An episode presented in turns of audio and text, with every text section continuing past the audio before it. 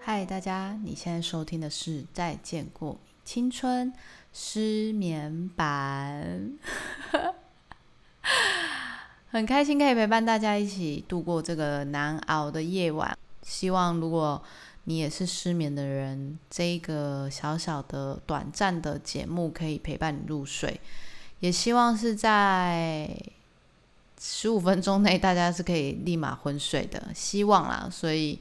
如果你没有听到后面讲的任何话，或者你随着音乐一起睡去的话，那真是太好不过了。因为我真的是最近，嗯，太容易睡不着，然后感到焦虑，感到早上起来好不容易睡醒了之后，又觉得起床有弥漫的一种嗯昏昏沉沉的感觉。可是又知道说，如果你早上睡了，你晚上就会更睡不着，这种恶性循环就很难。那所谓的失眠，好像就是真的是要完全睡不着才叫做称得上是失眠的症状。但对我来说，在睡觉的时候，好像一直不断的在做梦，但那每一个梦都非常的清醒的状况之下，我会也会觉得那一种梦好像是非常在清醒的状况，所以。对于我来说，很像是二十四小时，我大概只睡了五分钟，或甚至十分钟之类等等的，所以才会有想要有这一个失眠的系列，因为我想要陪伴的是跟我一样有失眠之苦、睡不着，或者是寻求想要睡觉的一个感觉的人，希望也可以伴你入睡。那不管怎么样，呃，希望这个小小的主题是可以帮助到大家。度过比较艰难的时刻，那这艰难的时刻就是睡不着的时候，真的是蛮艰难的。当然，有的人会觉得说失失眠就去做一些，例如说看书啊，或什么让自己的脑波可以放松。可是我跟你讲，真的睡不着的时候，你做什么都没有用。因为我自己在这一个月，嗯，作息开始大失调之后，我要想说睡前做一下运动。哎，精神变得更好，或者是睡前不要划手机，那反而更焦虑。然后想说，那不如听个音乐好了。然后已经都听完整个循环了，还是没有睡，因为你就是还是脑还在思考。然后甚至就是会有莫名的焦虑感会出现，会觉得好像有什么事情还没有完成，又甚至是有些事情还等着你去做。那明天要干嘛？你就是开始没有办法停下来思考，然后反而会那让那个失眠更严重。甚至是我在上一周的时候还试着去听一些催眠的 podcast，但是一样睡不着，反而让我觉得我一个人在一个空间里面听到这样可怕的声音。大家跟着我一起。呼吸，这种我觉得很可怕，就觉得呃，好像什么要跑出来一样。对我来说，好像不太有帮助，然后反而会增加我的恐惧。所以我是一个这样的人，就是我在睡前之前，其实没办法看到一个可怕的图片。我记得小时候，呃，我们台南还有呃电影所谓的电影看板，就是如果你们现在上网查今日戏院，你会看到外面还是有那种手绘的看板。那小时候呢，有一个南都戏院，它其实外面也是。那以前我爸都会常常骑摩托车载我们去买吃的啊，然后带我们去唠唠。只要在前一个晚上或早上，当天我有看到什么音乐，以前就会流行一些僵尸探长啊，或是僵尸系列的电影。我只要看到那可怕的僵尸，我。晚上绝对会做噩梦，而且梦到想僵尸。所以假设我今天呢，这个当然是有个优点，有个缺点啊。就是例如说，我看《模范计程车》的时候，最近的韩剧，我看那个，我就是当天晚上我就会梦到自己是呃里面的主角之一。例如说，我这几天在看《机智医生》，我就梦到我当医生。所以，如果我想要呃成为什么样的职业，我好像只要在前睡觉的前一刻看了什么，我好像立马就可以成为那样的角色。但当然，可怕的是，就是如果我前一个晚上呃，前我在晚上的时候睡前我看了可怕的影片或图像，那我那个晚上整个晚上会整个睡不好，我会很焦虑，而且我那个梦是有种起不来的感觉。对于我来说，我是一个非常难放松自己的人。好，因此我就有这样子最近的呃困扰，所以我就想了这个计划是希望可以分享一则信，或是你想要写给对象，你可能是写给自己。未来的自己，或现在的自己，或是曾经的自己，又或者是你想要写给的对有一个对象，例如说你的父母，或是你的朋友，或是你的另外一半，呃，甚至是你真的也写不出来文字，你想你觉得你看到很很棒的一篇散文、小说，小说有点太长，可能没办法，我不是说故事姐姐好吗？所以如果是短篇的散文或是一段话。你想要呃寄给我，或者是你想要私讯我们都可以。希望大家会有一个美好的夜晚。今天会分享的这个故事，呃，其实我这个计划还有一个来源，是因为我记得小时候的时候，曾经跟我妈一起看一部电影，叫做《电子情书》。那这部电影真的是已经蛮久，因为是一九一九八八吗？还是一九九八？反正就是跟我妈曾经看了一部电影。那那时候。呃，男女主角，因为那个年代就是没有手机啊，那时候就是只有那种很方形的电脑。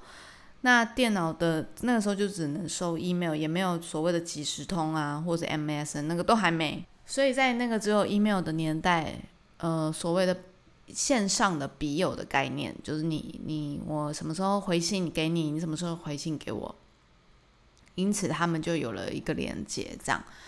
那我觉得对于我们现在这个时代的人，对于传简讯或传讯息非常的容易，因此我们其实对于所谓的讯息的等待或者是讯息的期待，除非你在跟别人搞暧昧，不然其实你会很难很难很难再度会有那种所谓的期待一个礼拜。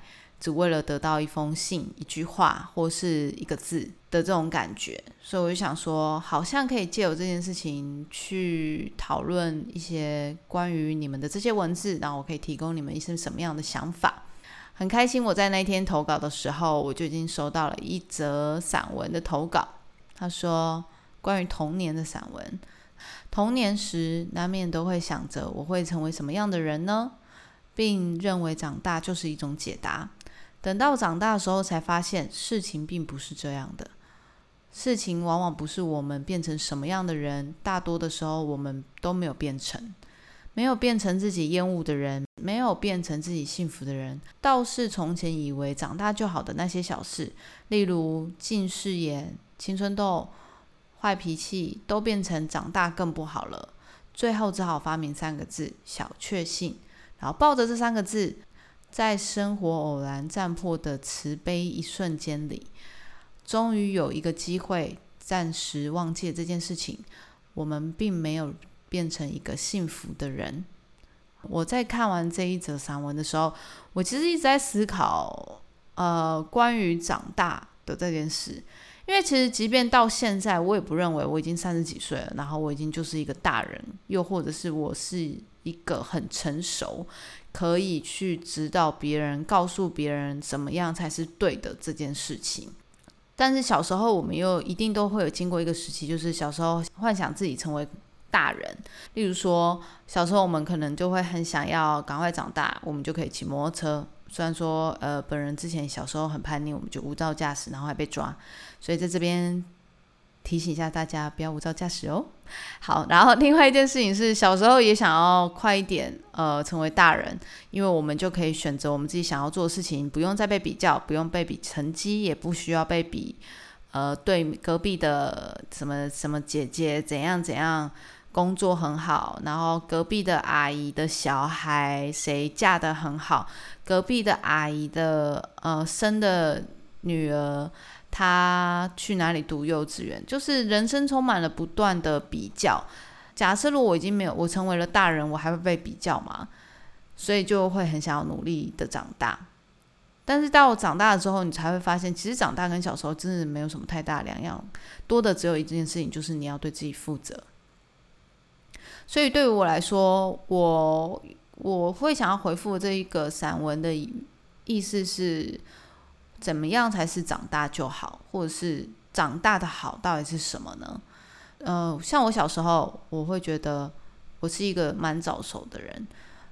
例如说，在国小二年级的时候吧，我爸有一次载我去，载我回家，从补习班载我回家，在接送我的那一段路里面，我就听到我爸接到了一通电话，一拿起来就说：“喂，哦，我用那个呃，然后后来他就放弃了，他就用的国语很不熟的国语，因为我爸都讲台语。”他就很不熟练的台湾国语，然后跟对方说：“我我现在在在我女，我不会学。